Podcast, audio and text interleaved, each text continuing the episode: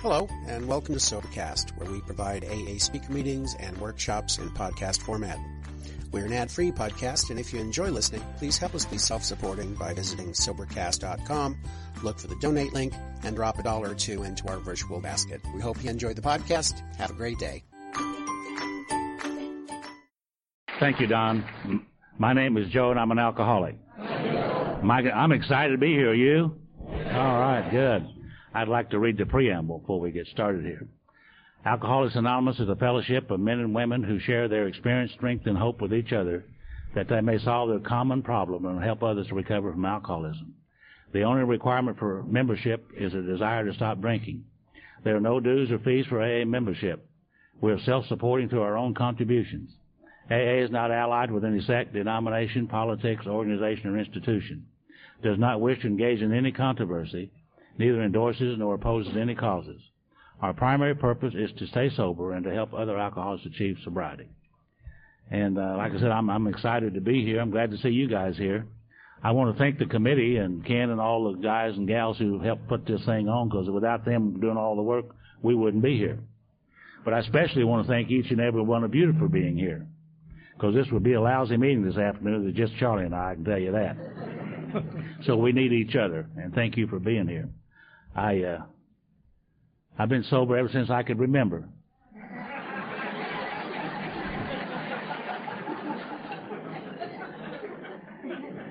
I ran out the door there a while ago and went around, made a sharp left, and went into the restroom. And there's a lady tapped me on the shoulder there. She said, "Are you Joe, Joe and Charlie?" And I said, "Yes, ma'am." And she said, "Do you ever get nervous at these things?" I said, "No, rarely do." She said, "Well, you're in the ladies' restroom." so I'll settle down here in a minute, I hope. But uh, again, thank you all for being here. I'm looking forward to a nice long weekend, and we'll have a great time. Hi, everybody. My name is Charlie Parker. I'm a very grateful recovering alcoholic. Because I'm a member of the Fellowship of Alcoholics Anonymous, and by the grace of the power that I found through the 12 step program of Alcoholics Anonymous, I haven't found it necessary to take a drink for 12,013 days today, one day at a time, and for this I'm very grateful.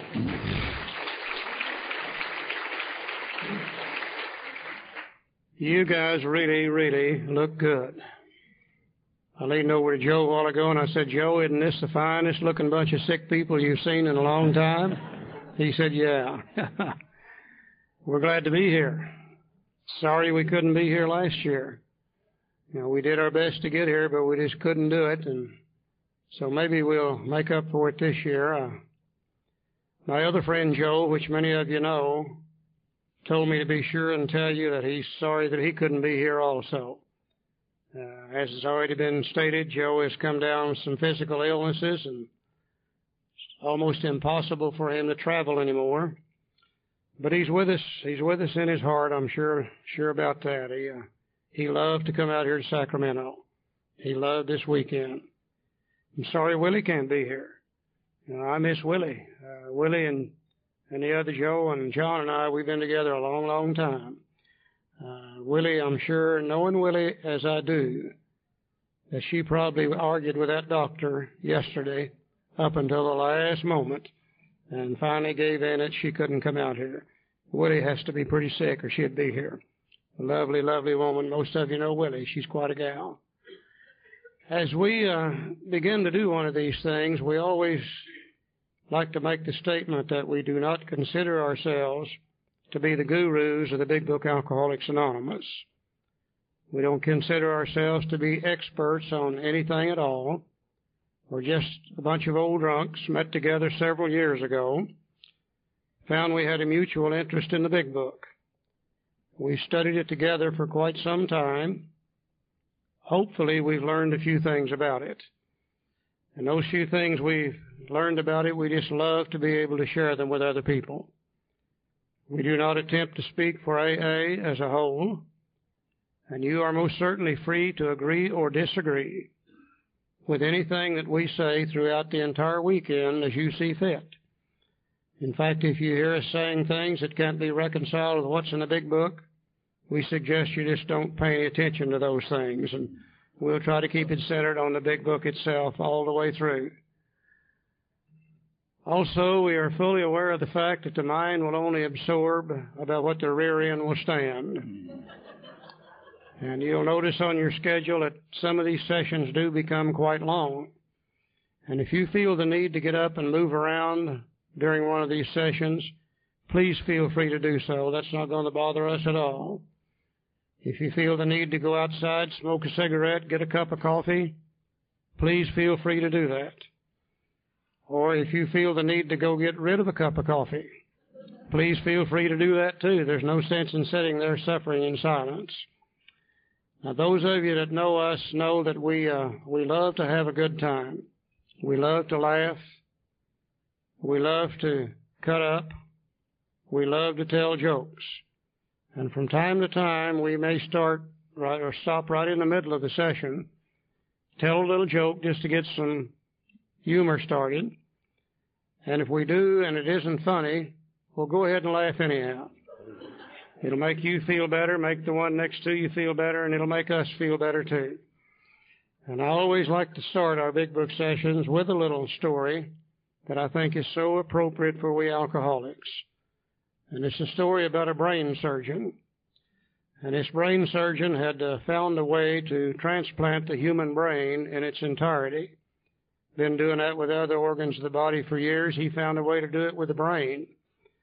And this older fellow went to him and, and said, Doctor, you think you can do me any good? He said, My brain just won't hardly work anymore. And said, I can't remember anything and I can't figure things out and I'm always getting lost. And the doctor said, Well, let's give you a good physical and see what kind of shape your body's in first. So he gave him a physical and he said, Oh, yeah, your body's in great shape. He said, I believe I could transplant a brain into your head and everything would be just fine. The old man said, Well, great. Said, What do you have to offer? The doctor said, Well, let's go up in the display room and I'll show you what we have in stock at the present time. He took him up in this room and he said, Now, in this case over here, I have the brains of an attorney. And said, I could transplant this in your head and everything would be okay. Cost you $20,000. The old man said, Well, do you have anything else? And he said, Oh, yeah, in this case over here, I have the brains of a doctor. Said I could transplant this in your head, everything would be great, it'll cost you $50,000. The old man said, Well, do you have anything else? And he said, Oh, yeah. In this case over here, I have the brains of an alcoholic. He said, I could transplant this in your head, everything would be great, it'll cost you a $100,000. The old man said, I don't understand this deal. Twenty thousand for an attorney's brain, fifty thousand for the doctor's brain, a hundred thousand for an alcoholic brain. The doctor said, Well, hell yes, man, it's brand new. It's never been used before.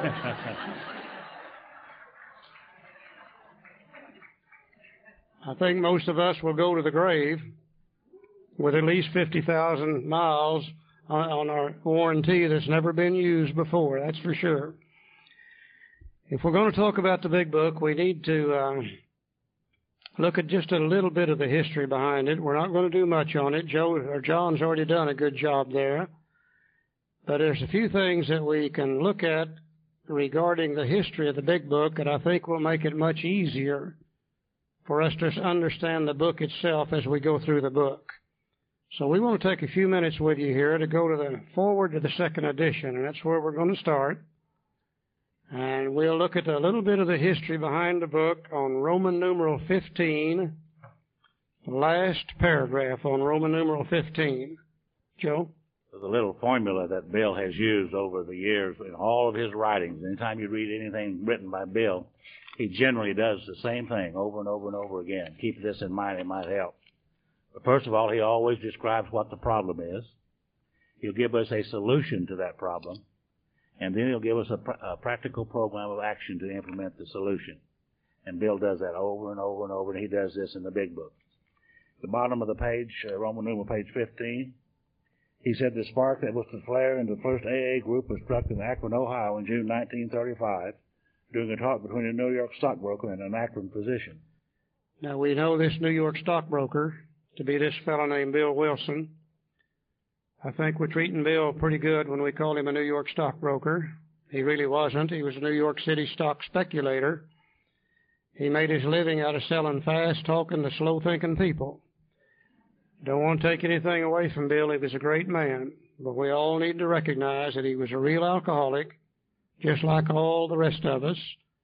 Bill was the primary author of the big book, and understanding he's alcoholic like the rest of us will make it a little bit easier to understand the book itself.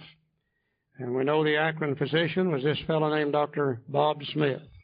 Six months earlier, the broker had been relieved of his drink obsession by a sudden spiritual experience following a meeting with an alcoholic friend who'd been in contact with the Oxford groups of that day. A little later on, when we get into Bill's story, we're going to be able to see where Bill had a had a visit from an old alcoholic friend, a fellow named Ebby Thatcher. And Ebby and Bill used to drink together. They went to school together.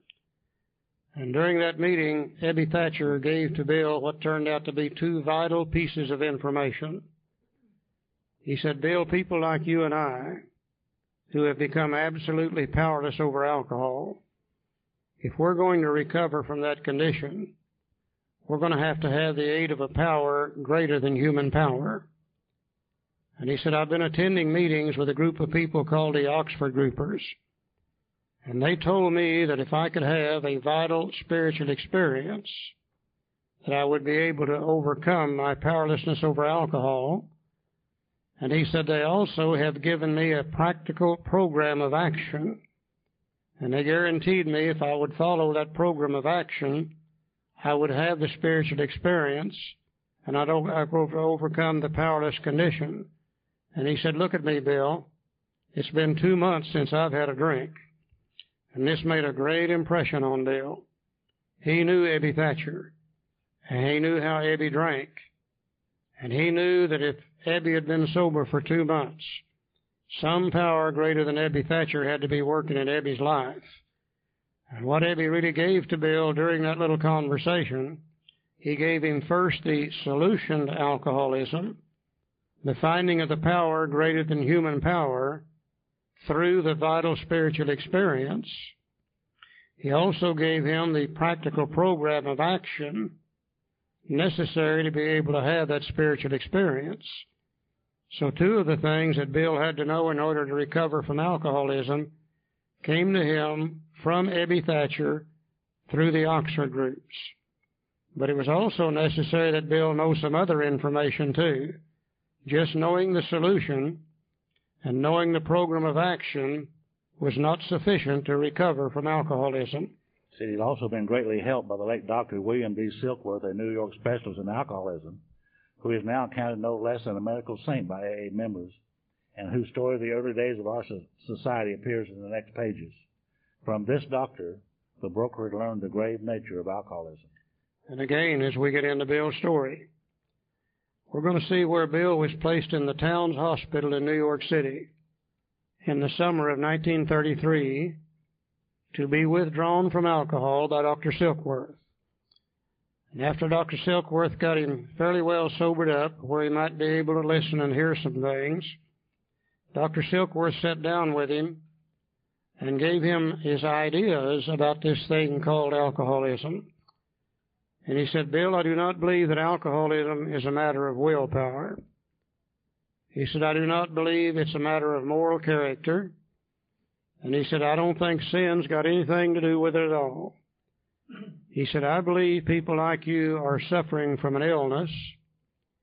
And he said, it's a very peculiar illness. It seems to be a twofold illness an illness of the body as well as an illness of the mind. And he said, I believe that people like you, whenever you put any alcohol whatsoever into your system, it creates an actual physical craving that makes it virtually impossible for you to stop drinking after you have once started. And he said that only happens to about one person out of ten that drinks alcohol. And he said, therefore, I believe that you have become physically allergic to alcohol and you'll never be able to safely drink it again as long as you live. But he also said, Bill, I believe that's only half of your problem. He said, I think also people like you have developed what we call an obsession of the mind.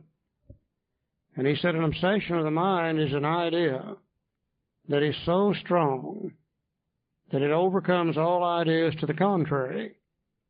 He said an obsession of the mind is an idea that is so strong that it can make you believe something that is not true.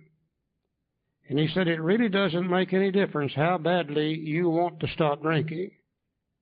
It really doesn't make any difference how hard you apply your willpower. From time to time, your mind is going to tell you that it's okay to drink. And believing that this time it's going to be different. This time I'm just going to have a couple of drinks. This time I'm just going to buy half a pint. And I can't get drunk on a half a pint. Believing that lie, your mind will then give your body permission to take a drink. And you'll take the drink and you'll end up drunk and sick and in all kinds of trouble. Over and over and over again. He said you can no longer safely drink alcohol because of the body, nor can you stay sober because of the mind.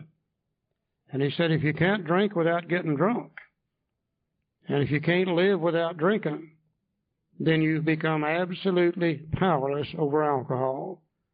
And for the first time in his life, Bill Wilson understood what his problem was. Because you see, he was just like all we other alcoholics. He thought it was a matter of willpower.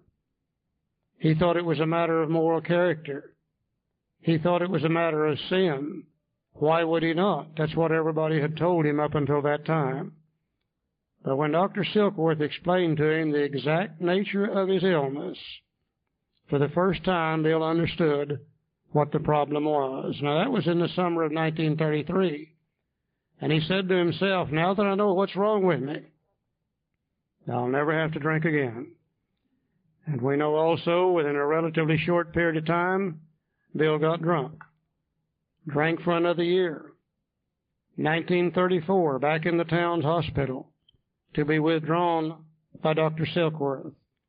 This time Dr. Silkworth pronounced him incurable and told Bill's wife Lois that this guy's going to have to be locked up or you're going to have to hire a bodyguard to go with him or he's going to die from DTs or he's going to go insane within a relatively short period of time. Bill overheard that little conversation and he said he left the Towns Hospital and fear sobered him up for a little bit. But we also know on Armistice Day, 1934, his mind told him it was okay to take a drink. And Bill took a drink and he triggered the allergy and he couldn't stop drinking. You see, knowing the problem was not sufficient to solve it. It's only after Ebby came to see him and Ebby gave him the solution to that problem and Ebby gave him the program of action necessary to find that solution that Bill was able to recover from alcoholism. So he had to know three things.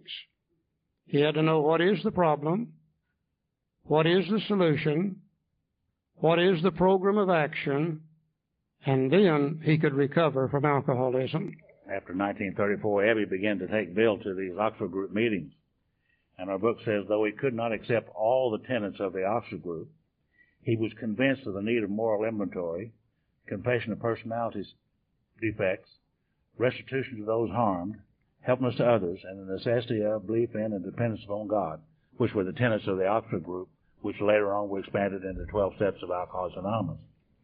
And after Bill got sober the last time, he began to work with drunks. He liked that idea of being helpful to others. He began to go out into the bars and he'd drag them off the bar stools and take them to these Oxford group meetings. He'd seine them up out of the gutter and take them to these Oxford group meetings.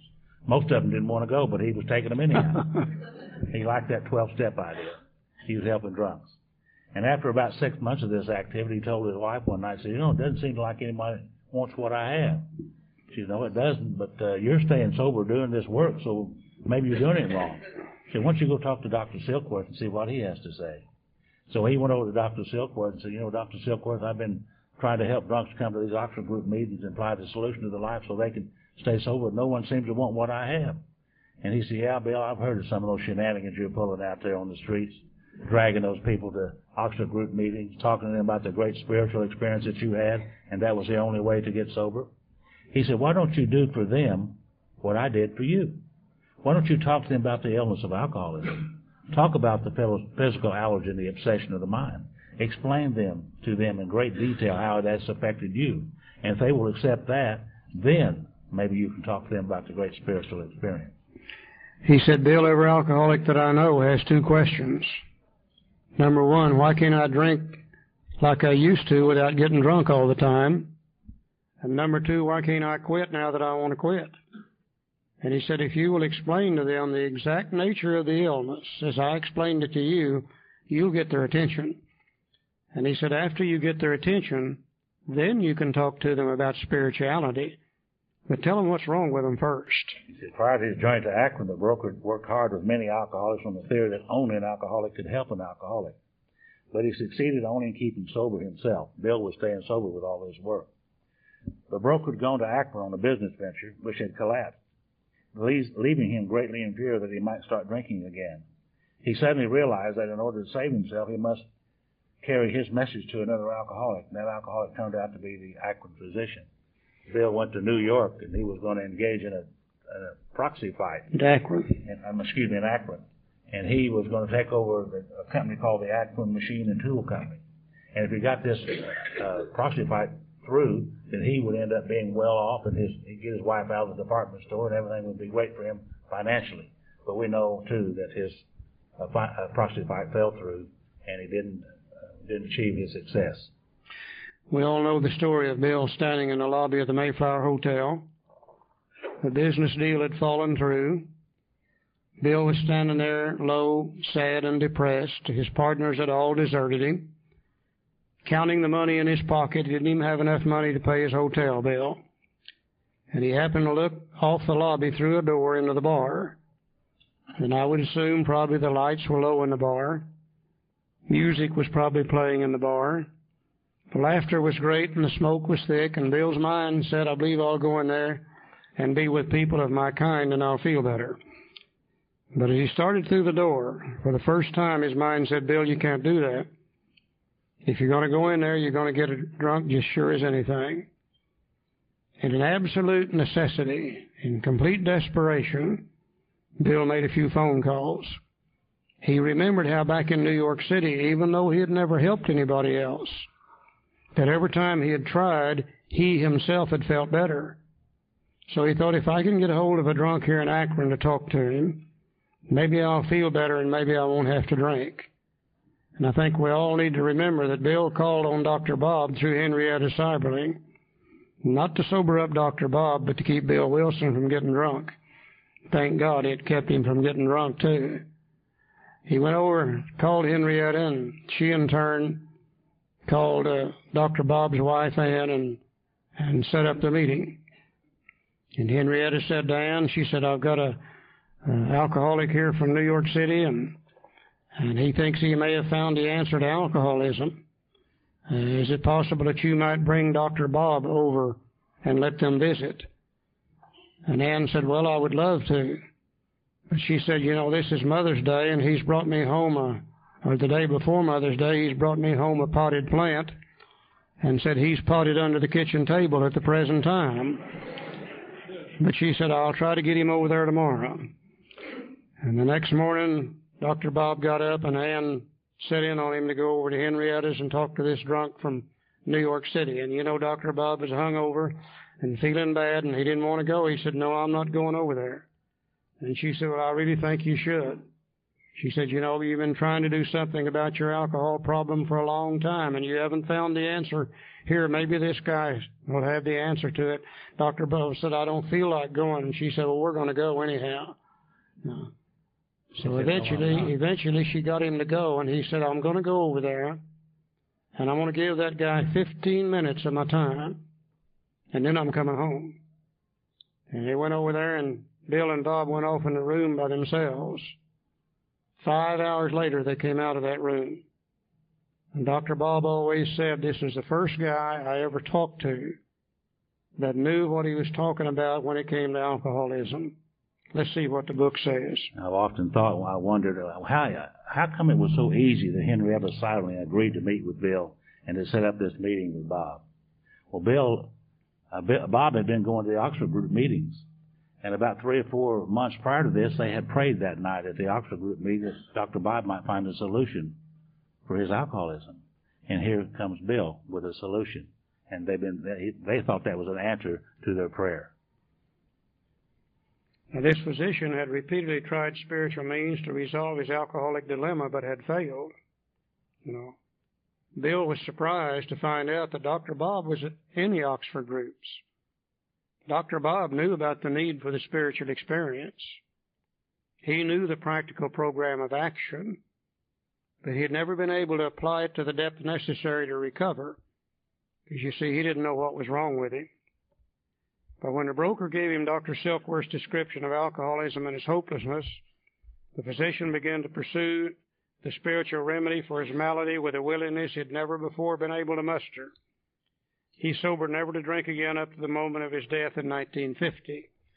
And I always wondered how this old conning, manipulating New York City stock speculator alcoholic would be able to sit down with a well trained surgeon and explain to that surgeon what was wrong with his mind and what was wrong with his body. Bill did something here that he had never done before. He remembered what Dr. Silkworth had told him to do. Explain to them the exact nature of the illness, and you'll get their attention. And Bill didn't start trying to explain it coming from a medical side. He, for the first time, he said, Let me tell you my story. And he sat down and began to talk with Dr. Bob and talked about his own drinking. He didn't talk about Dr. Bob's drinking at all. And he talked about the many, many, many times he was going to stop off in a speakeasy and have a couple of drinks. And then go home and have dinner with his wife Lois. And he said I'd have those two drinks and something would happen and I would be unable to stop drinking. And I may not get home until midnight or may not get home till the next day or the next week. And Dr. Bob said, My God, man, that's what's been happening to me. And Bill said, Well, there's a little doctor in New York City named Dr. Silkworth that explained to me that this is a physical allergy of the body. That when we put alcohol in our system, it produces a physical craving and we're unable to stop drinking after we've once started. He also talked about the many, many times he'd sworn off. He said, I've got a tremendous amount of willpower. I've always been able to do everything I wanted to do based on willpower, but so when it comes to alcohol, it seemed as though I might swear off one evening and the next morning find myself sitting in a bar wondering how in the hell did I get here this time. Dr. Bob said, My God, man, that's what's wrong with me. And Bill said, This same doctor explained to me that this is an obsession of the mind. And because of that, we're unable to keep from taking the first drink. And explained to him the powerlessness of the body and the powerlessness of the mind.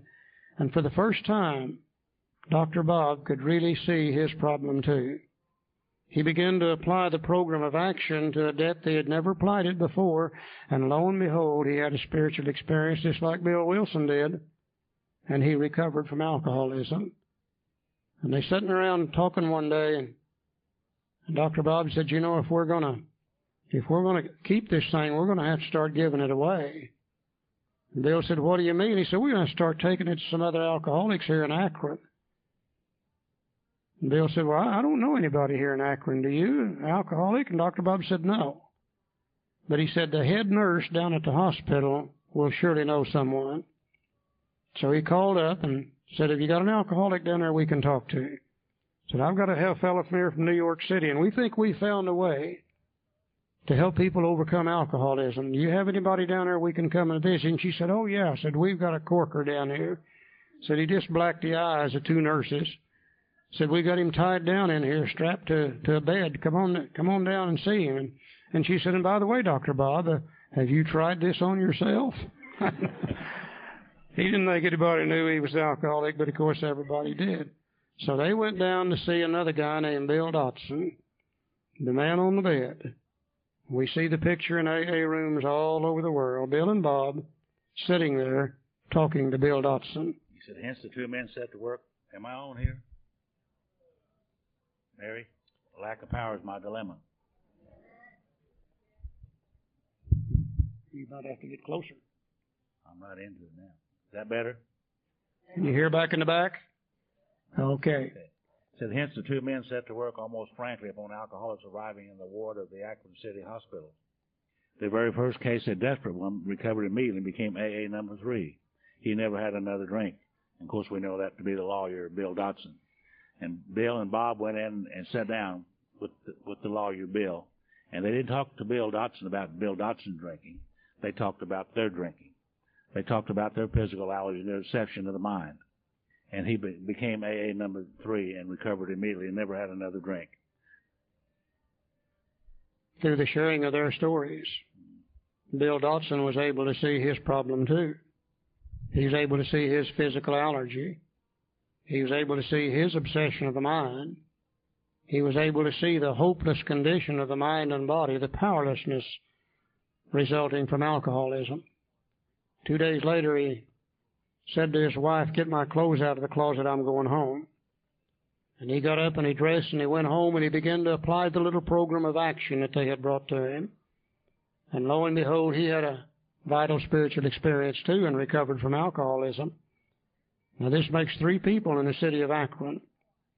All three of them know three things. What is the problem? What is the solution? What's the program of action necessary to find that solution? All three had applied the program, had the spiritual experience. Now this work at Akron continued through the summer of 1935. There were many failures, but there was an occasional heartening success. And as we go back and think about that period of time, you know, we got to realize that these guys really didn't know much about what they were doing. Everything that they had been trying to do was on an experimental basis, and what worked they would retain, what didn't work they would discard. And they tried many, many things that, during that summer to help alcoholics. You know, one of Dr. Bob's favorite things was to fill them up with sauerkraut juice mixed with honey. The sauerkraut juice had the vitamins that the body needed. The honey would make it possible to drink the damn stuff. they tried that amongst many things, and every once in a while one of these guys would fall over dead. I can almost see Bill turn to Bob and say, "Oh shit, let's don't do that again," you know. So I think as we think about that period of time, and we give credit to Bill and Bob and, and the first 100, which we should, we also should give credit to those that they failed with too. They probably learned more that summer from their failures than they did from their successes. And when the broker returned to New York in the fall of 1935, the first AA group had actually been formed, though no one realized it at the time. By late 1937, the number of members having substantial sobriety time behind them was sufficient to convince the membership that a new light had entered the dark world of the alcoholic. A second small group had promptly taken shape in New York, and besides there were scattered alcoholics who picked up the basic ideas in Akron or New York and were trying to form AA groups in other cities. Now remember at that time there was no AA groups as we know them. What they had was the Oxford groups, and uh, they went to the Oxford groups, and they called themselves the Drunk Squad of the Oxford group to separate themselves from the normal Oxford group members. In 1937, Bill was back in Akron, again on a business venture. Stopped in to visit with Dr. Bob. And they sat down in Dr. Bob's kitchen and they counted the number of people that they knew that were staying sober on these three little pieces of information. And I think they were surprised to find there was approximately 40 people sober some in Akron, some in New York City. When Bill went back to New York City, he began to do there what he had done with Dr. Bob, and people in New York City began to respond and got sober. A few had started to get sober up in Cleveland, and one or two others around in that particular area. And I think for the first time they begin to realize, you know, maybe, just maybe, we have found the answer to this thing called, called alcoholism. And if we found the answer to this thing called alcoholism, then what are we going to do about it? You know, they could have decided, well, we'll, we'll franchise it and, and we'll sell it. Now, they could have decided, well, we've got enough people already, we don't need any more. but coming out of the Oxford groups, one of the things that they had learned is if you're going to keep it, you've got to give it away. So the question then becomes how can we give it away to the greatest number of people? Now, this might be the beginning of the group conscience in AA because Bill and Bob decided they didn't want to make that decision. It was too important. They called a meeting of the Oxford group there in Akron. 18 people attended the meeting. And they discussed primarily how can we get this information that we have learned about alcoholism out to the greatest number of alcoholics, period. As we know, they decided to do three things. They decided first to build a chain of hospitals stretching all the way across the United States so any alcoholic anywhere would have detox available for them. And I almost bet you money Dr. Bob was going to be the head doctor too. They decided to hire and train a group of people. They said, well, you know, just not everybody's going to be capable of carrying this information. So we need to hire and train a group of people. We might call them missionaries and said, let them spread all the way across the United States to carry this great message of recovery. I'd also bet money that Bill Wilson was going to be the head missionary, as sure as anything. And then they said, you know, this information that we have gathered is already being changed within a two year period of time. It's already becoming garbled. As it goes from one to another to another to another, it's being changed, and eventually it will be changed to the point where it will be of no use to anybody. They said we need to get it down in a written form so that people in the future will have the same information available to them that we have today. And they said, besides that, books are, are good sellers the Oxford group people, they had written lots of spiritual books and they were selling great. And they said if we could write a book on alcoholism, explaining what it is and how to recover from it, it would probably become one of the world's greatest bestsellers. And then we could take the profits from the book and we could build the hospitals and train the missionaries. Well, thank good, thank God that, that none of those things really came true except they did write the book. And the book was produced in the spring of 1939, titled Alcoholics Anonymous. It was now time to struggle. Is that better? Is that any better?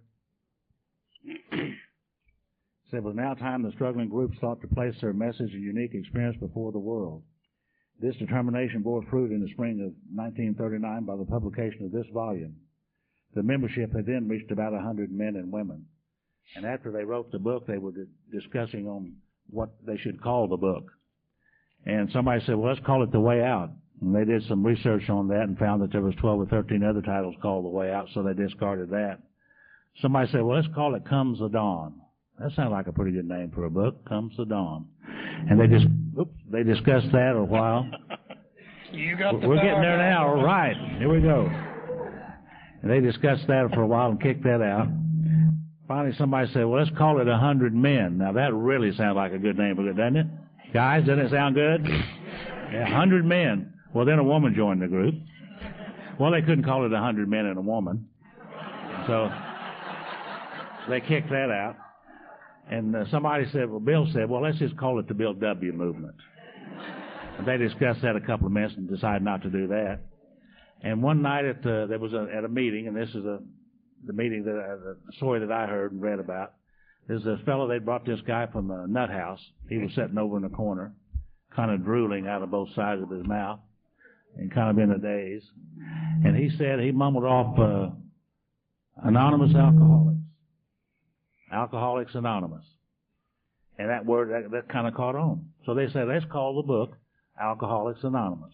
And so the very first Alcoholics Anonymous that the world has ever seen was a book that's called Alcoholics Anonymous. And in that book is the story of how the first hundred men and women have recovered from the illness of alcoholism. It shows us precisely how they did it. He said, then, this fledgling society, this drunk squad of the Oxford group, uh, who were not too happy with the Oxford groupers, and the Oxford groupers wasn't too happy with them either, uh, it seemed like the drunk squad was sitting off in the corner telling dirty stories and smoking cigarettes and drinking coffee and The, the Oxford group didn't like that, so they they separated themselves and called themselves the Oxford uh, Drunk Squad of the Oxford group. He said this fledgling society, which had been nameless now, began to be called Alcoholics Anonymous from the title of its own book. So we have two Alcoholics Anonymous, don't we? We have a book entitled Alcoholics Anonymous, and then we have a fellowship. It's entitled Alcoholics Anonymous.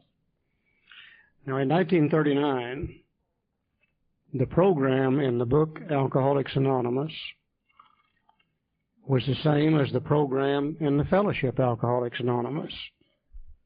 Because the people in the fellowship took their knowledge about alcoholism, took their knowledge about recovery from alcoholism, put it down in a written form in the book called Alcoholics Anonymous. So the program in the book and the program in the fellowship were exactly the same in 1939. Now the book then began to go out across the country. And the first person down in Texas got a copy of this book, read it, studied it, did what it said, recovered from alcoholism, and started an AA group.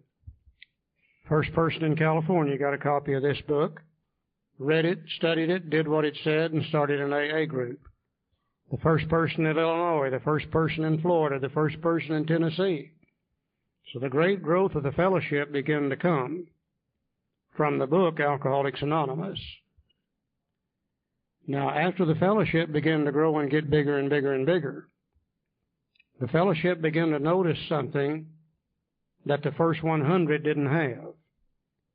They begin to notice the great power and strength in the fellowship of Alcoholics Anonymous, where you can take large numbers of men and women that have shared a common peril, have recovered from that common peril, and it produces a lot of strength and a lot of power to help the newcomer be able to stay sober. The first 100 didn't have that. There was only 100 of them. They were scattered around just in a few groups up in the northeastern part of the country. They depended upon the spiritual experience that is found through the program in the book in order to recover and stay sober. But as the fellowship began to get bigger and bigger and bigger, then some of the members of the fellowship began to question the need for the program in the book Alcoholics Anonymous. They began to say, do you, do you think that we really need to turn all of our will and our life over to care of God as we understand Him? Couldn't we give Him the alcohol and we'd keep the rest? Do you mean that we really have to share all of our life story with another human being? We know it and God knows it. Why tell anybody else? Do you mean we've got to get rid of all of our character defects? Hell, how are we going to make a living if we do that? you mean we got to make amends to all those people we've harmed when some of them don't even know we've harmed them? And I begin to say, well, well, maybe we don't need to do all that. Maybe we can treat it like a cafeteria. And maybe we can take some and we can leave some. Take what we need and leave what we don't want, and everything would be okay. And along about 1970, the great advent of the treatment centers came in. Now, please, please don't get us wrong. We have nothing against treatment centers at all. They serve a useful purpose.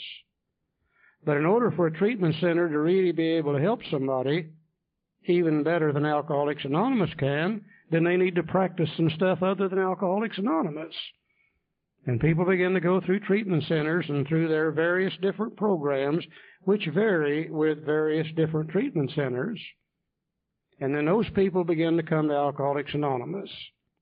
And they begin to bring a terminology into AA that we had never heard before. That wasn't AA information. You know, they begin to talk about the uh, dysfunctional family. Uh, they begin to talk about meaningful relationships. Uh, they begin to talk about dual addiction. They begin to talk about polyaddiction. They begin to talk about dysfunctional sex. They begin to talk about a lot of stuff that's not in the program of Alcoholics Anonymous.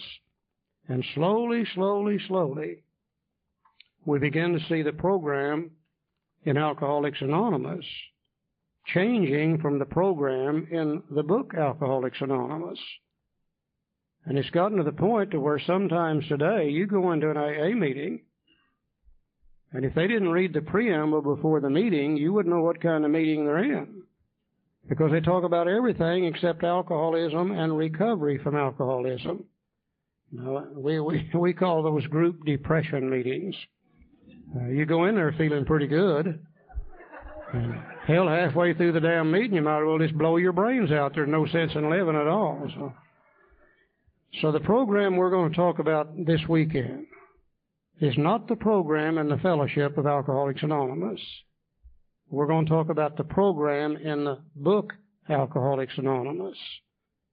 You know, I think if I think if our fellowship could get their program back the same as the program in a book, we might be able to help a lot more people than we're helping today. At least that's what we're trying to do, Joe. Years ago, I called. Yeah. Years ago, I called my sponsor, Franklin Williams. I said, Franklin, my program's not working. He said, well, tell me about your program. And I did.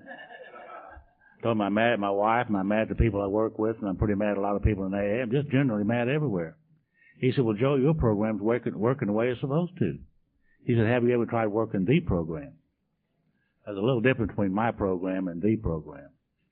You know, later on I was to read in a little pamphlet, which I normally have, but I gave it to somebody some time ago. It's called Problems Other Than Alcohol. And I think every AA member ought to have one and ought to read one. It tells us a lot of things about problems other than alcohol. But on page three of that little pamphlet, it says this. It says sobriety through the practice and teaching of the 12 steps is the sole purpose of an AA group. And Bill Wilson wrote that. I didn't. He did. And the sobriety through the practice and teaching of the 12 steps is the sole purpose of an AA group. That's the only reason to have an AA group. And we ask you today, is your group practicing and teaching of the 12 steps? And on Roman numeral page 20, it tells us some of the successes they had when the people in the fellowship was practicing the program that was in the book. And it says, while the internal difficulties of our adolescent period were being ironed out, public acceptance of AA grew by leaps and bounds. For this, there were two principal reasons the large number of recoveries and reunited homes. Now, these made their impressions everywhere. Of, al- of alcoholics who came to AA and really tried, 50% got sober at once and remained that way. 25% sobered up after some relapses. Among the remainder, those who stayed on with AA showed improvement.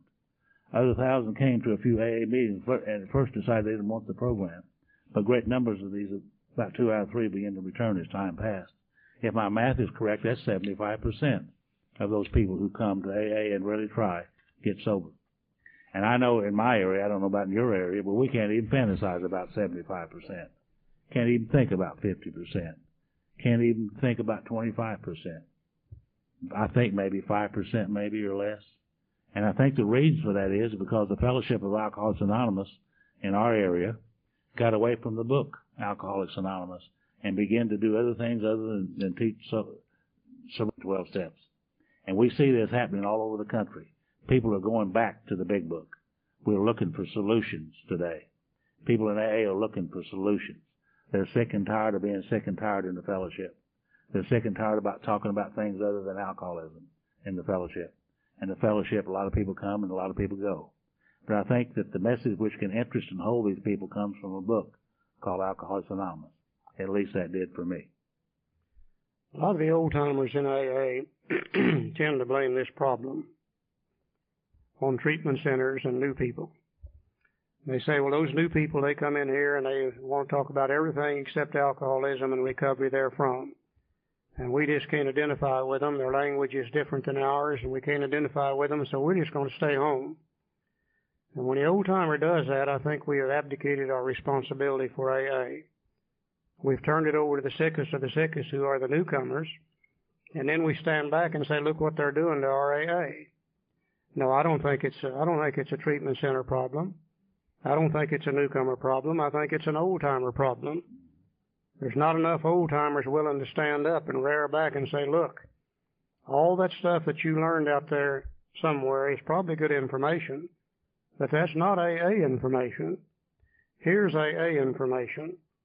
And let's talk about alcoholism and alcoholism only, period. That's the only thing we got in common in AA. Let's talk about recovery from alcoholism.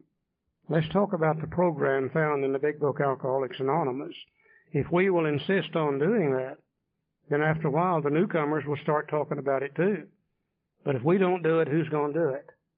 And if nobody does it, then eventually AA is going to fall by the wayside, just like all the other fellowships in the past that have tried to do so many things other than actual recovery from alcoholism. And I really believe that's our responsibility. Now, we're not going to preach anymore. Mm-mm. We're through preaching. That's the last preaching we'll do this weekend. I hope you don't Promise believe you. that. that that is our singleness of purpose, the practice and teaching of the twelve steps. If we stick with that, we won't have any more problems. Let's go back to the, the contents now, the table of contents, because the table of contents tells us a little story. And you know, I didn't know that when I first come into Alcoholics Anonymous. I was in the printing business all my life. I've been in the printing business, and I have published books just like this. And I didn't, uh, and I, I knew the, the nomenclature of a book, and uh, I didn't know that this book, Alcoholics Anonymous, had any rhyme or reason to it at all. Because I figured, you know, the way I was thinking then, a bunch of old drunks wrote it. So what would they know about a book? But come to find out, they know an awful lot about a book. This book is laid out in a precise, definite pattern. That we understand the way it's laid out, it will help us to study and to understand the book.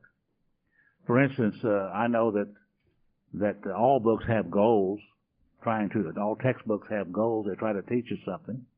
And goal one in this textbook of Alcoholics Anonymous is the problem. They're going to tell us what the problem is. And they're going to use the doctor's opinion and Bill's story to show us what the problem is. Goal two is they're going to give us a solution to that problem.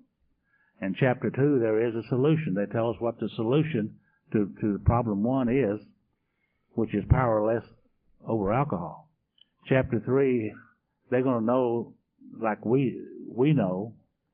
Uh, Bill Bill knew that we weren't going to like that that solution any more than he did. Remember, his mind snapped shut against such theories. Well, he knew that our mind was going to snap shut against such theories also. By the way, in your handout materials, you've got a little booklet. And anytime we have a picture up here on the, on the screen, it'll be in the booklet. So if you can't see it too good from the back, you can have it right there in front of you. So he knew we weren't going to like that idea more than he did. So he wrote us a little chapter three called "More About Alcoholism," more about what might happen to us unless we accept the solution. And then he knew that the solution was going to have to do with spiritual matters, and he he knew like himself that his mind is snapped shut against such theories. He knew that our minds were going to snap shut against such theories also. So he wrote a little chapter, chapter four, called "We Agnostics." Now, Gnostic means knowledge. You put the ag in front of the, that word, it means without. Those of us who are without knowledge is what that chapter is about. Going to give us a little bit more knowledge about we agnostics so we can later on make a decision about that information. And the second, the third goal is the actions necessary for recovery. In chapter five, how it works. We're going to start, that's the program of recovery, chapter five, how it works. And then in chapter six, he tells us into action. He's going to tell us what to do. Now this is not an end to thinking. It's into action. Now, action is a magic word in Alcoholics Anonymous. And then chapter seven, once we have went into action and gotten the results, and then we can take this information experience that we've had and share it with another person and help them to recover in working with others. As we look at this table of contents, as we look as we look at the layout of the book, we can see here that it's going to present to us the same kind of information in the same sequence that Bill took it to Dr. Bob. He sat down with Dr. Bob and through the sharing of his story, he was able to show Dr. Bob his powerlessness over alcohol.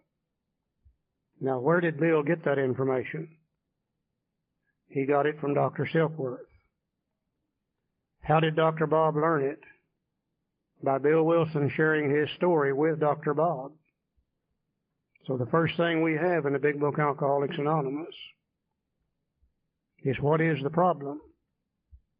The doctor's opinion and Bill's story will show us where we're powerless over alcohol. Well, obviously, if the problem is powerless, then the answer is going to lie within power.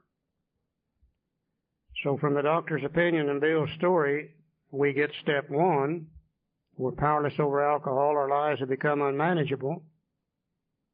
To overcome that, we're going to have to have power. And we're going to find in chapter 2, 3, and 4 all the information that we need to come to believe that a power greater than ourselves can restore us to sanity. It shows us exactly what the sanity insanity is.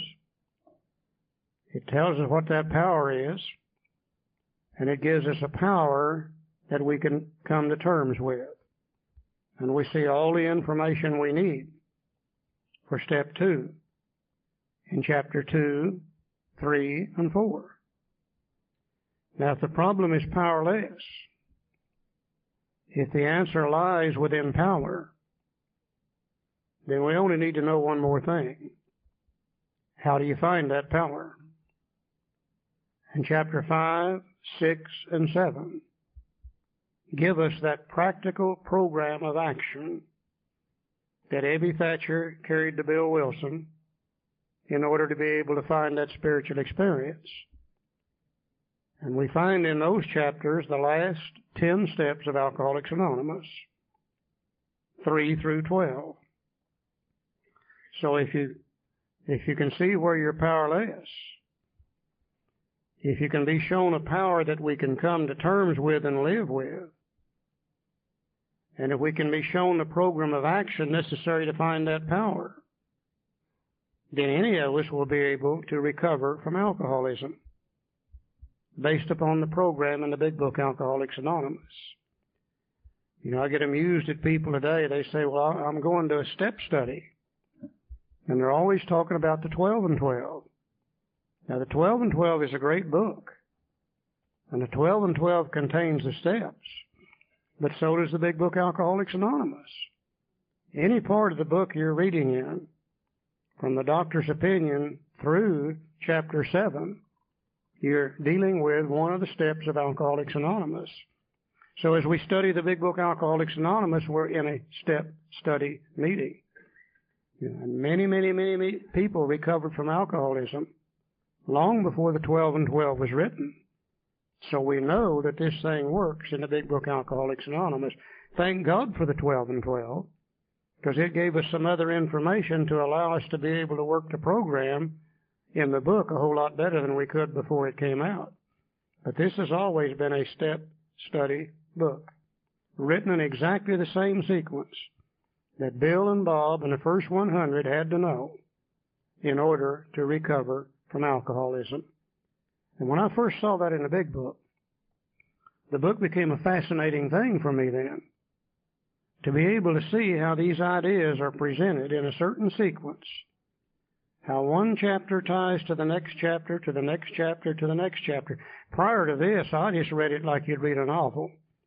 You know, I'd read a little bit in chapter five. Well, I didn't much like that. And I'd go back and read a little bit in chapter two, and I sure as hell didn't like that. And then I'd go read a story or two in the back of the book, and I really didn't get very much out of it. But when I began to see that it's written in a certain sequence to bring about these certain ideas, then it became a fascinating thing. And it's still fascinating to me today to see how one paragraph ties to the next paragraph, to the next paragraph, to the next paragraph, to continue giving me this information so that I too can recover from alcoholism. I used to read this book and I'd read a wonderful paragraph in here and I'd look up and he'd be gone. Anybody ever have that experience? It's called brain damage, by the way. Just wasn't there. Let's go to the preface, please, just for a moment. Second paragraph. He says, because this book has become the basic text for our society and has helped such large numbers of alcoholic men and women into recovery, there exists a sentiment against any radical changes being made in it. Therefore, the first portion of this volume describing the AA recovery program has been left untouched in the course of revisions made for both the second and third edition, and now the fourth edition. The section called The Doctor's Opinion has been kept intact, just as it was originally written in 1939 by the late Dr. William B. Silkworth, our society's great medical benefactor. Probably a couple of ideas here. One, because this book has become the basic text for our society, and I see those words, and I, I think I'm alerted to the fact that I have a, a certain type book in front of me, uh, that I have a textbook in front of me. And there's lots of different kind of books in the world today. There's novels written on fact and novels written on fiction. There's biographies and autobiographies and concordances, and God, we could name many, many types of books. But there's one kind of book that most of us remember, and some of us not too fondly, called a textbook. And we remember using textbooks in school. Uh, that meant we had to read, we had to study, we had to take tests, and etc. And some of us aren't too too fond of the idea of a textbook. But if you take a textbook and put it in its simplest terms, it's nothing more than a way to take information from the mind of one human being or a group of human beings, transfer it through the written word to the mind of another human being, thereby increasing the knowledge of the user of the book. And by the way, that's what teaching is too. I hear a lot of people in AA today say you can't teach. Well, I don't know why we can't. Teaching is nothing more than transference of information from one mind to another increasing the knowledge of the one that's being taught. A textbook is usually written in a certain sequence. It usually assumes that the reader of the book knows very little about the subject matter. And it usually starts at a very simple level. Let's take a textbook on mathematics. And let's say my friend Joe here knows nothing at all about mathematics. He can't add, he can't subtract, he can't do any of those things. Oh, he can count. Uh, he could probably count to 21 if he's standing there naked and got everything where it belongs. 20 and a half, actually. and I woke up to Joe and I say, Joe, this textbook on mathematics, I want you to go to chapter 5 and work the algebra problems. Now, being a good fellow, he'll go to chapter 5 and look at them, but remember, he can't even add and subtract.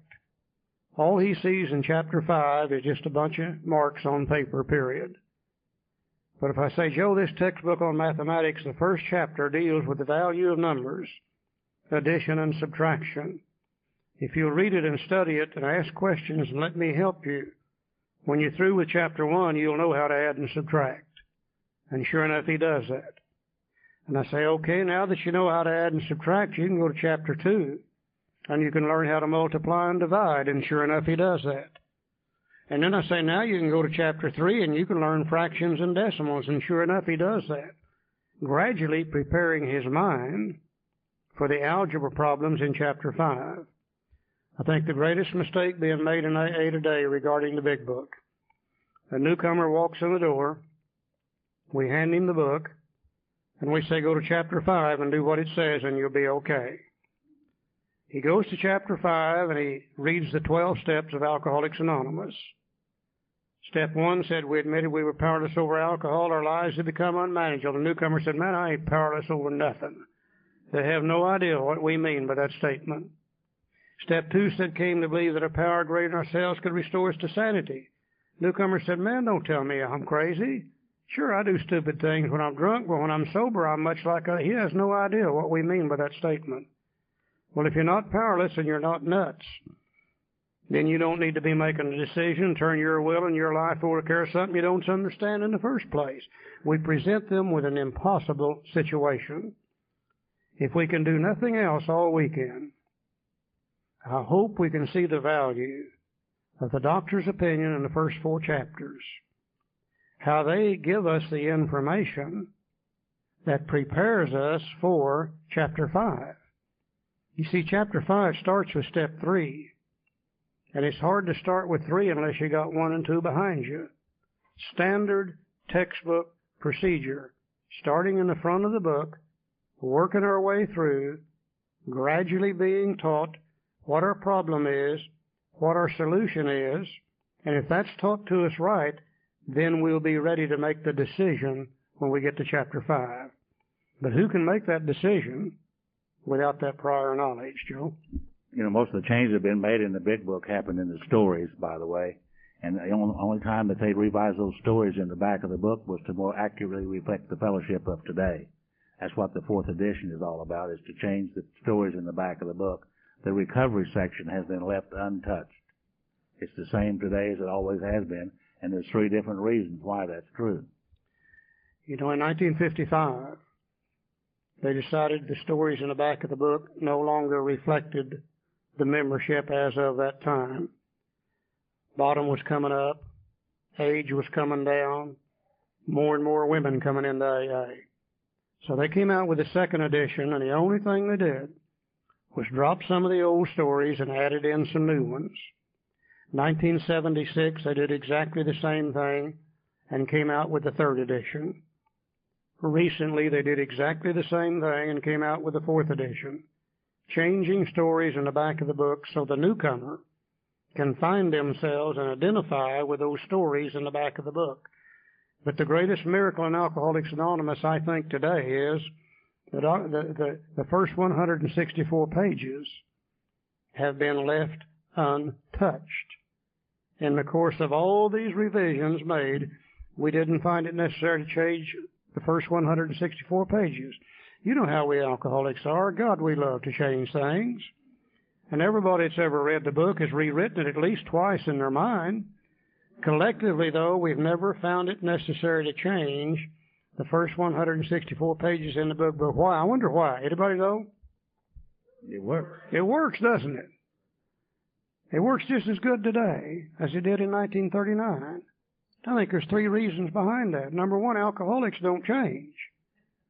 They're doing the same thing they did today that they did in 39. They get drunk.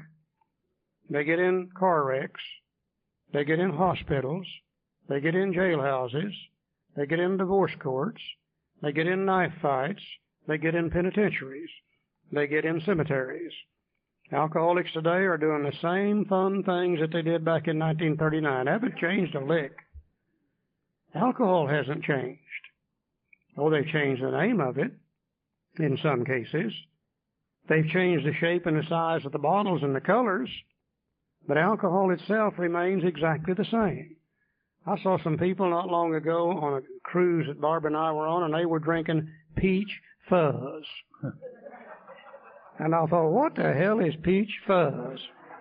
But I watched them and they got drunk off of it just the same as I used to get drunk off of vodka, see. We saw this one guy pouring beer over ice. Beer over, light beer over ice cube. Human nature never changes. Human nature is the same today as it was in 1939, as it was 2,000 years ago.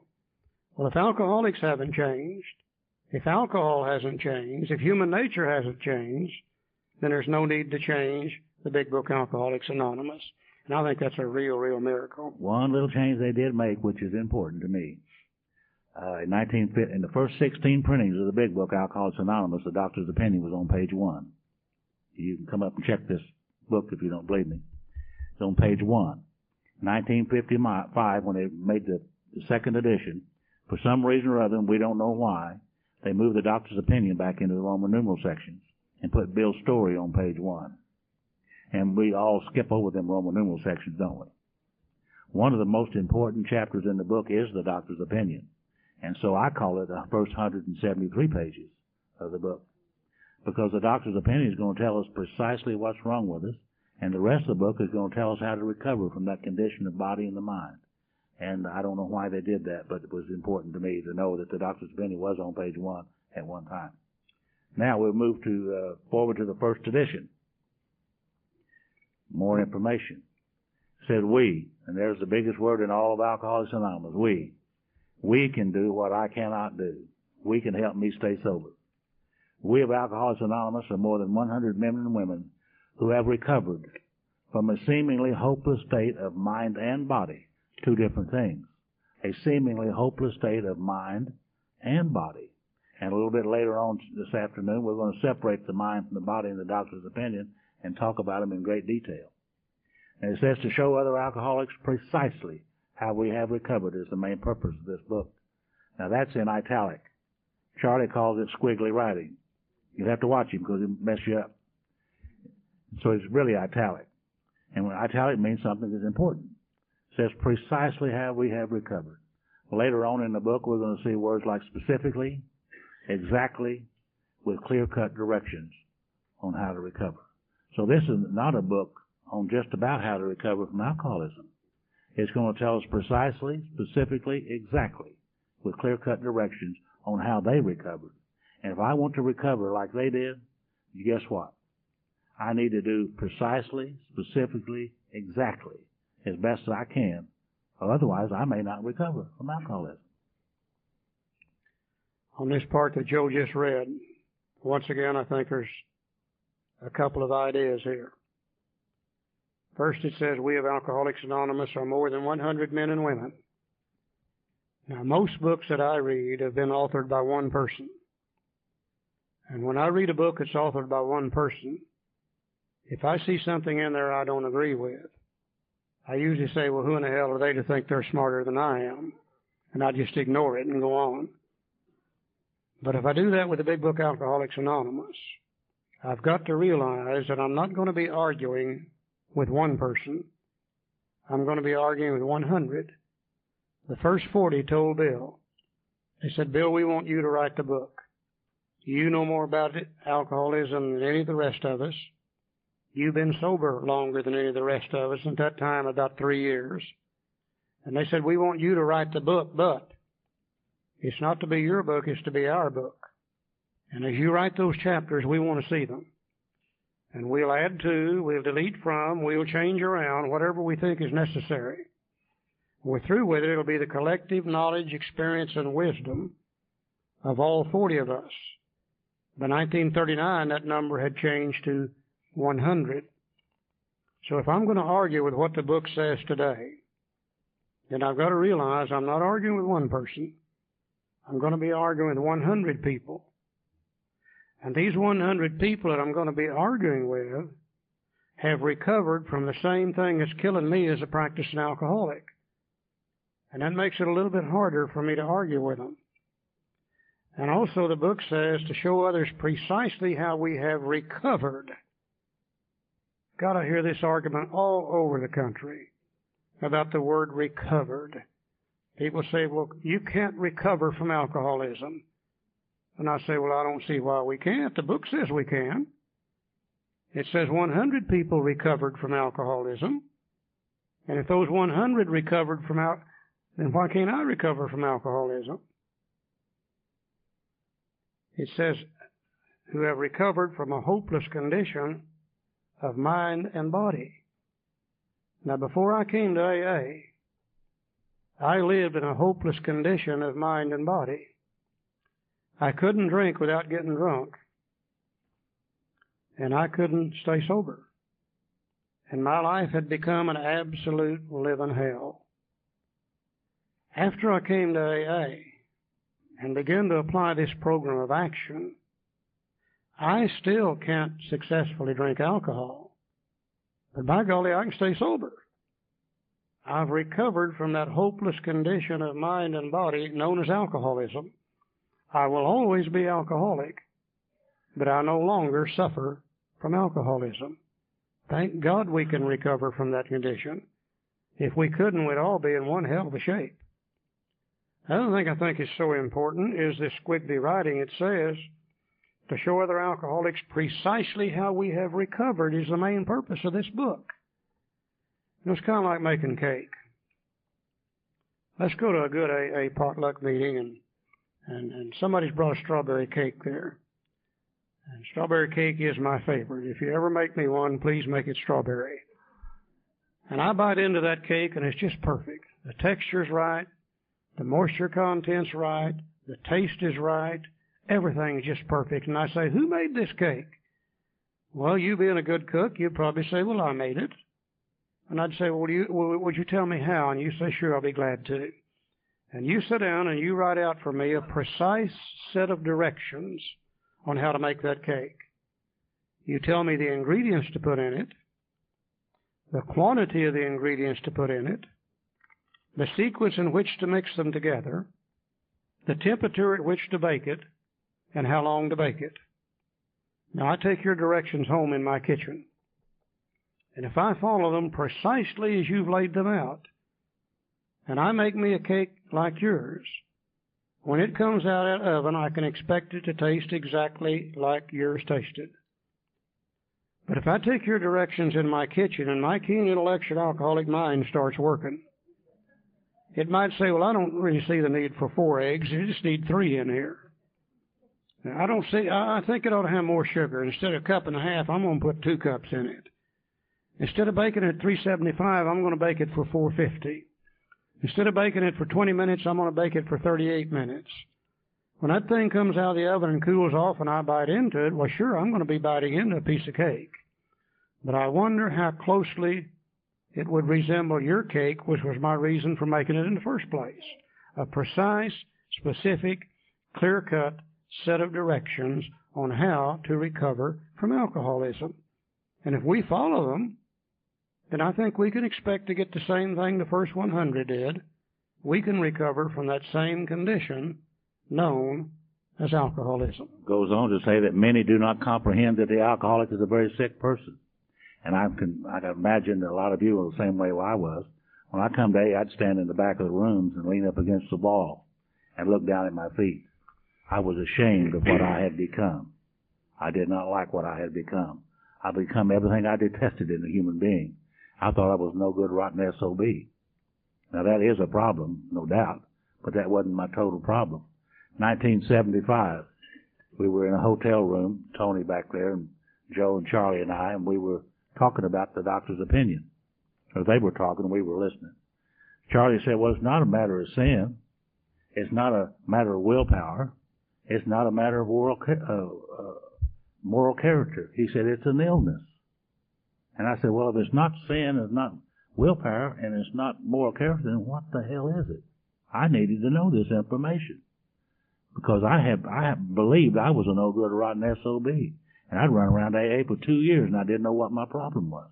Hadn't looked into it or read the doctor's opinion. Didn't understand it. But we talked about the doctor's opinion that night, and that's the night that I really become an alcoholic because I understood what my problem really was the problem of the mind and the body, the physical allergy and the obsession of the mind. It's an illness. And on Roman numeral page 24 in the third edition, Roman numeral page 26 in the fourth edition, we're going to start to look into the illness of alcoholism. We're going to talk about the physical first, and then we're going to talk about the mental. You know, as, as John said today, earlier today, uh, alcoholism is not anything new. The world's known about alcoholism, it seems like forever. You can go back into the oldest, oldest writings of humankind, and you will find references to the alcoholic. You know, one of the oldest references that we have for alcoholism, you can, you can find it in the Bible, several different places. And there was a fellow lived back in those days named Solomon. You all remember Solomon was a very learned individual. Everybody that had problems, they would come to Solomon, and Solomon would give them an answer for it. First social worker of the world is ever known. Yeah, Solomon. probably was. And apparently somebody asked Solomon one time about about the alcoholic, and he began to describe us. And he said, "Who has woe? Who has sorrow? Who has redness of eyes? Who has wounds without cause?" They that tarry long at the wine. Everybody was a wino in those days. They didn't have the hard liquors, all wine. He said, You will be as one who lieth down in the midst of the sea.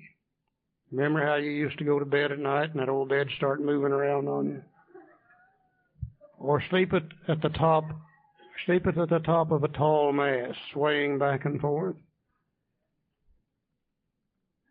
He said, you shall say, They have beaten me, and I felt it not. How many times did you get up the next morning and bruises all over you and don't know how in the hell you got them? And he surely knew some of us men. And he said, And, and thine eyes shall behold strange women. and thy heart shall utter perverse things. Yeah, like, trust me, honey. Please trust me. But then he said to me the most meaningful thing. He said, They shall arise in the morning and seek it yet again. Almost a perfect description of alcoholism as we know it today.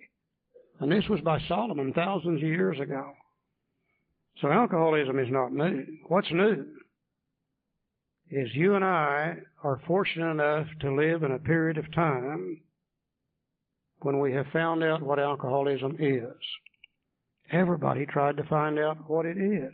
That's what Benjamin Rush was doing, the signer of the Declaration of Independence that John read to you. That's what a doctor that lived 400 years ago in England, Dr. Trotter. Dr. Trotter, he, he, he felt that it was an illness of some kind, but he didn't know what caused it. And since nobody could figure out what it is, then nobody had an answer for it. And the only answer that they ever gave was complete abstinence, don't drink.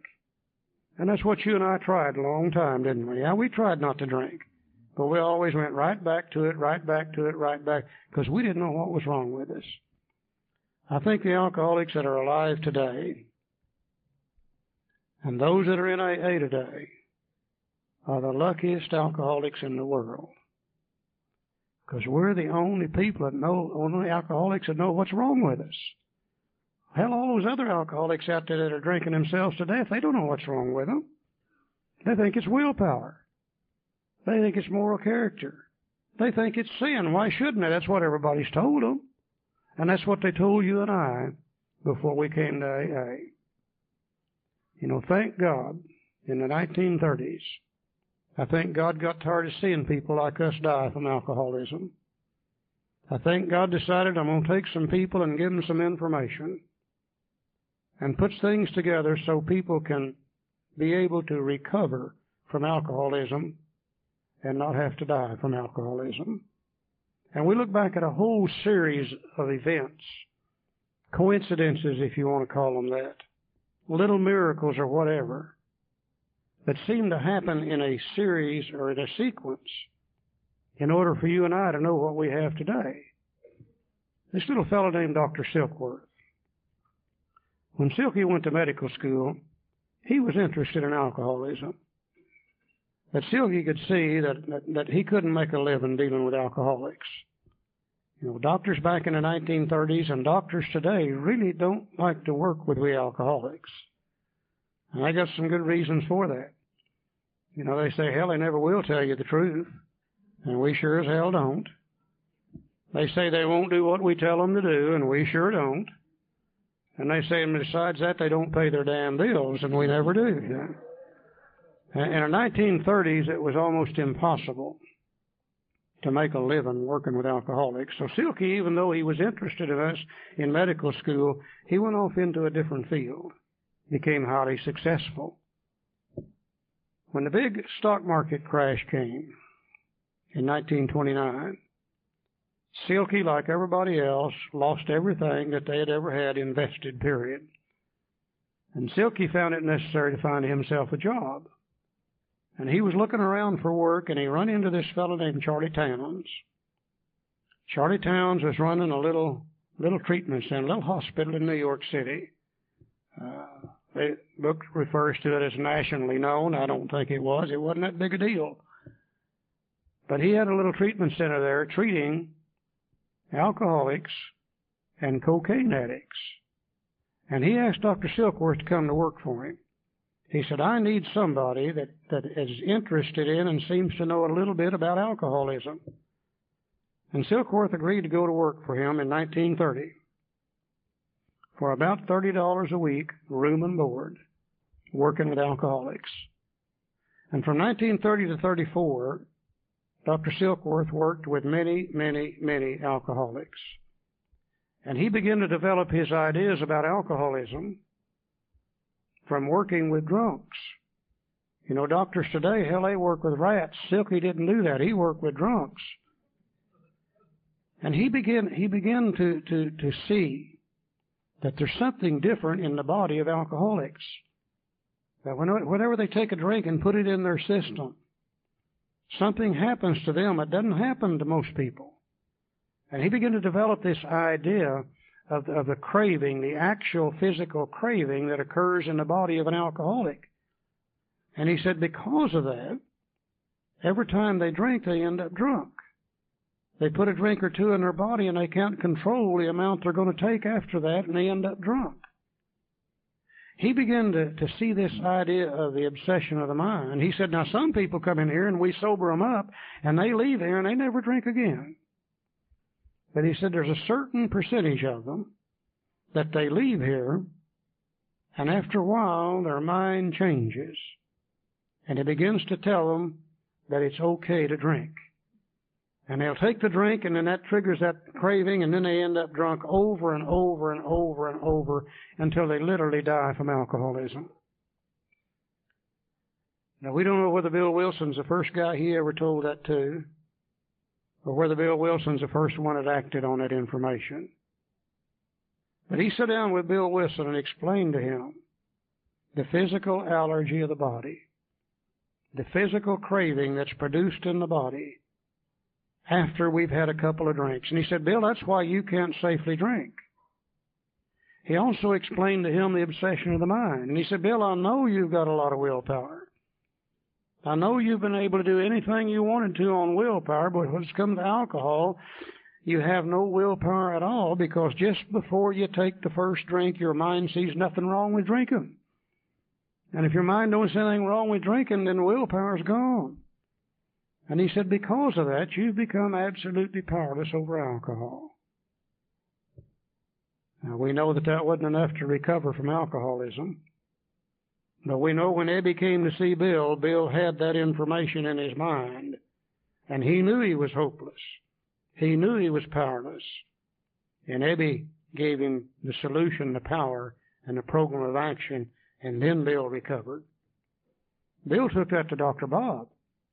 See, Dr. Bob already knew the solution. He knew the program of action. He'd been trying to recover, but he didn't know what was wrong with him. He thought it was willpower.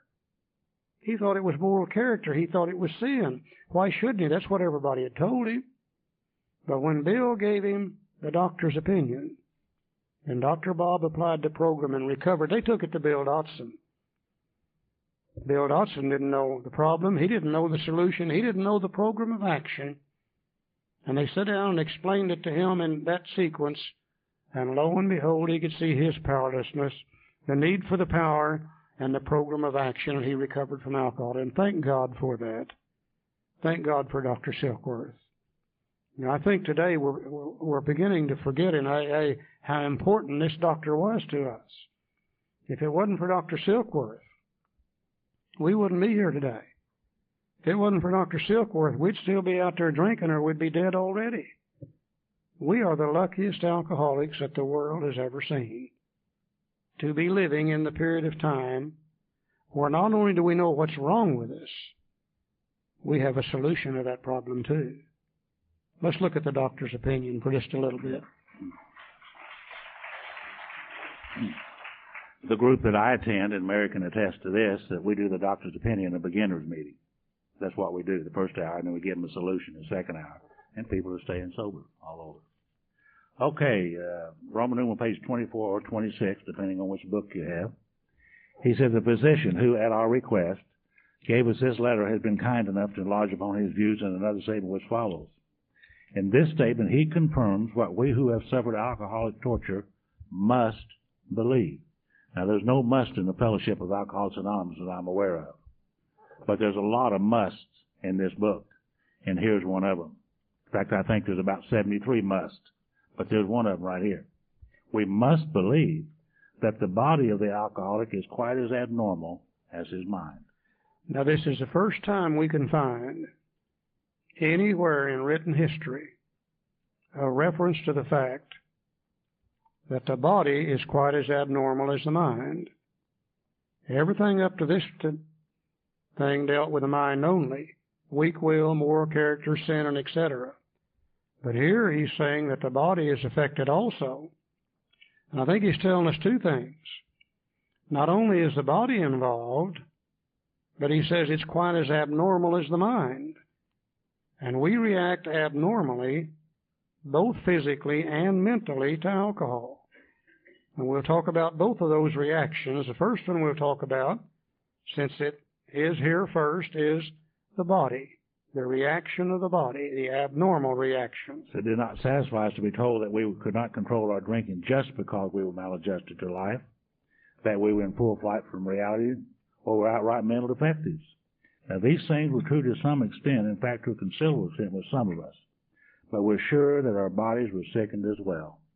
In our belief, any picture of the alcoholic which leaves out this physical factor is incomplete. We need to know this. We must know this. The doctor's theory that we have an allergy to alcohol interests us. As laymen, our opinions to its soundness may of course mean little. But as ex-problem drinkers, we can say that his explanation makes good sense. It explains many things for which we cannot otherwise account.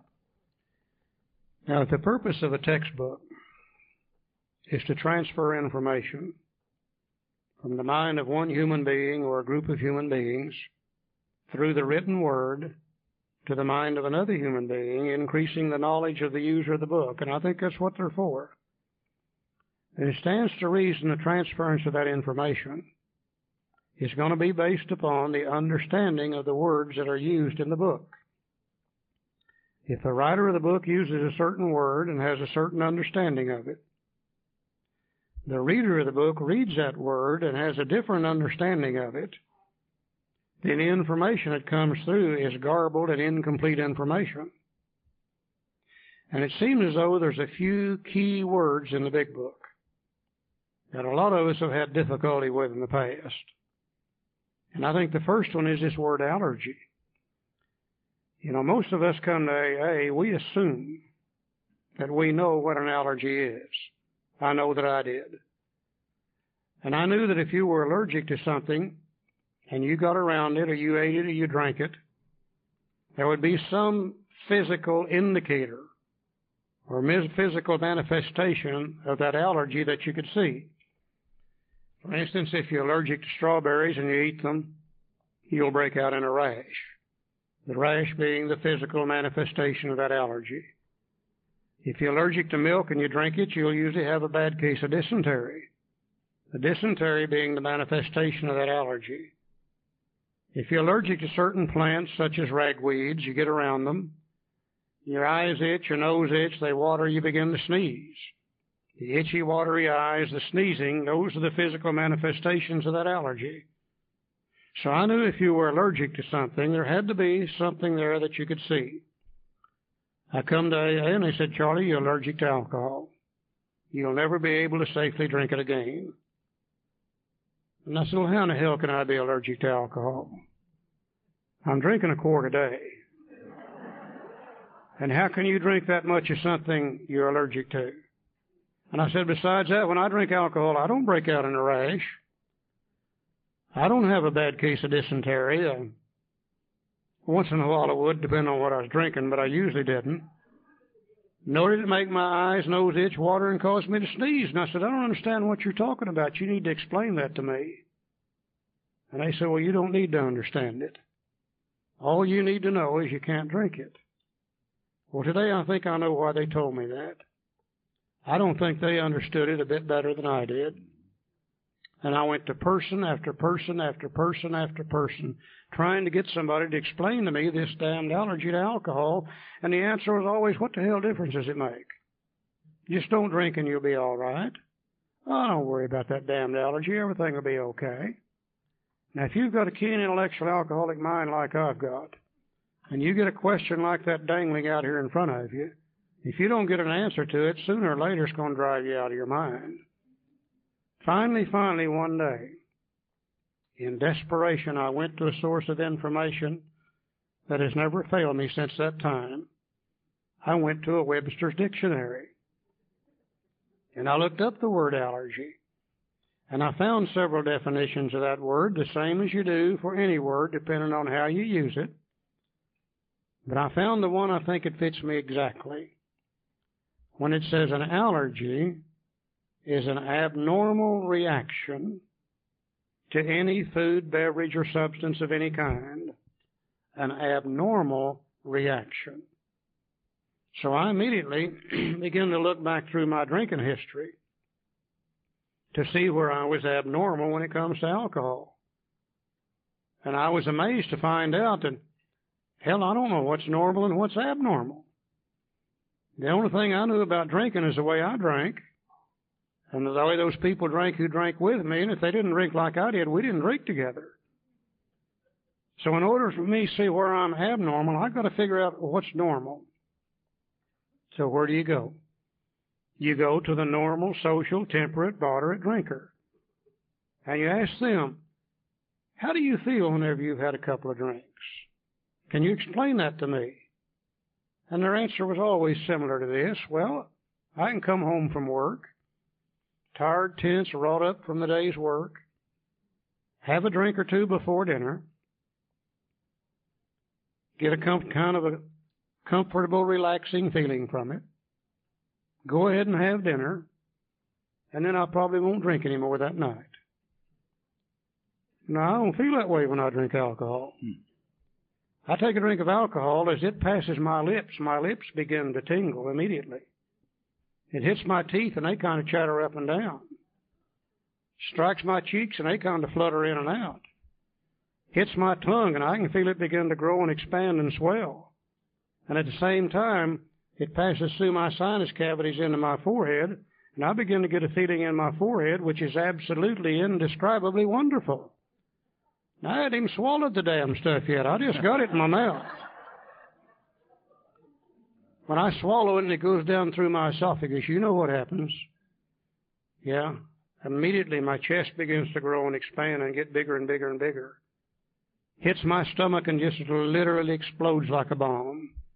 I feel it immediately racing through my arms, and they get longer and longer, and it hits my hands and fingers, and they begin to tingle and vibrate. At the same time, it's racing through my arms, it's racing through my legs, and they're getting longer and longer, and I'm getting taller and taller. And it hits my feet and toes, and I get a hot, intense, burning, exciting, get up and go somewhere and do something feeling. I don't understand a warm, comfortable, relaxing feeling whenever you have a drink of alcohol.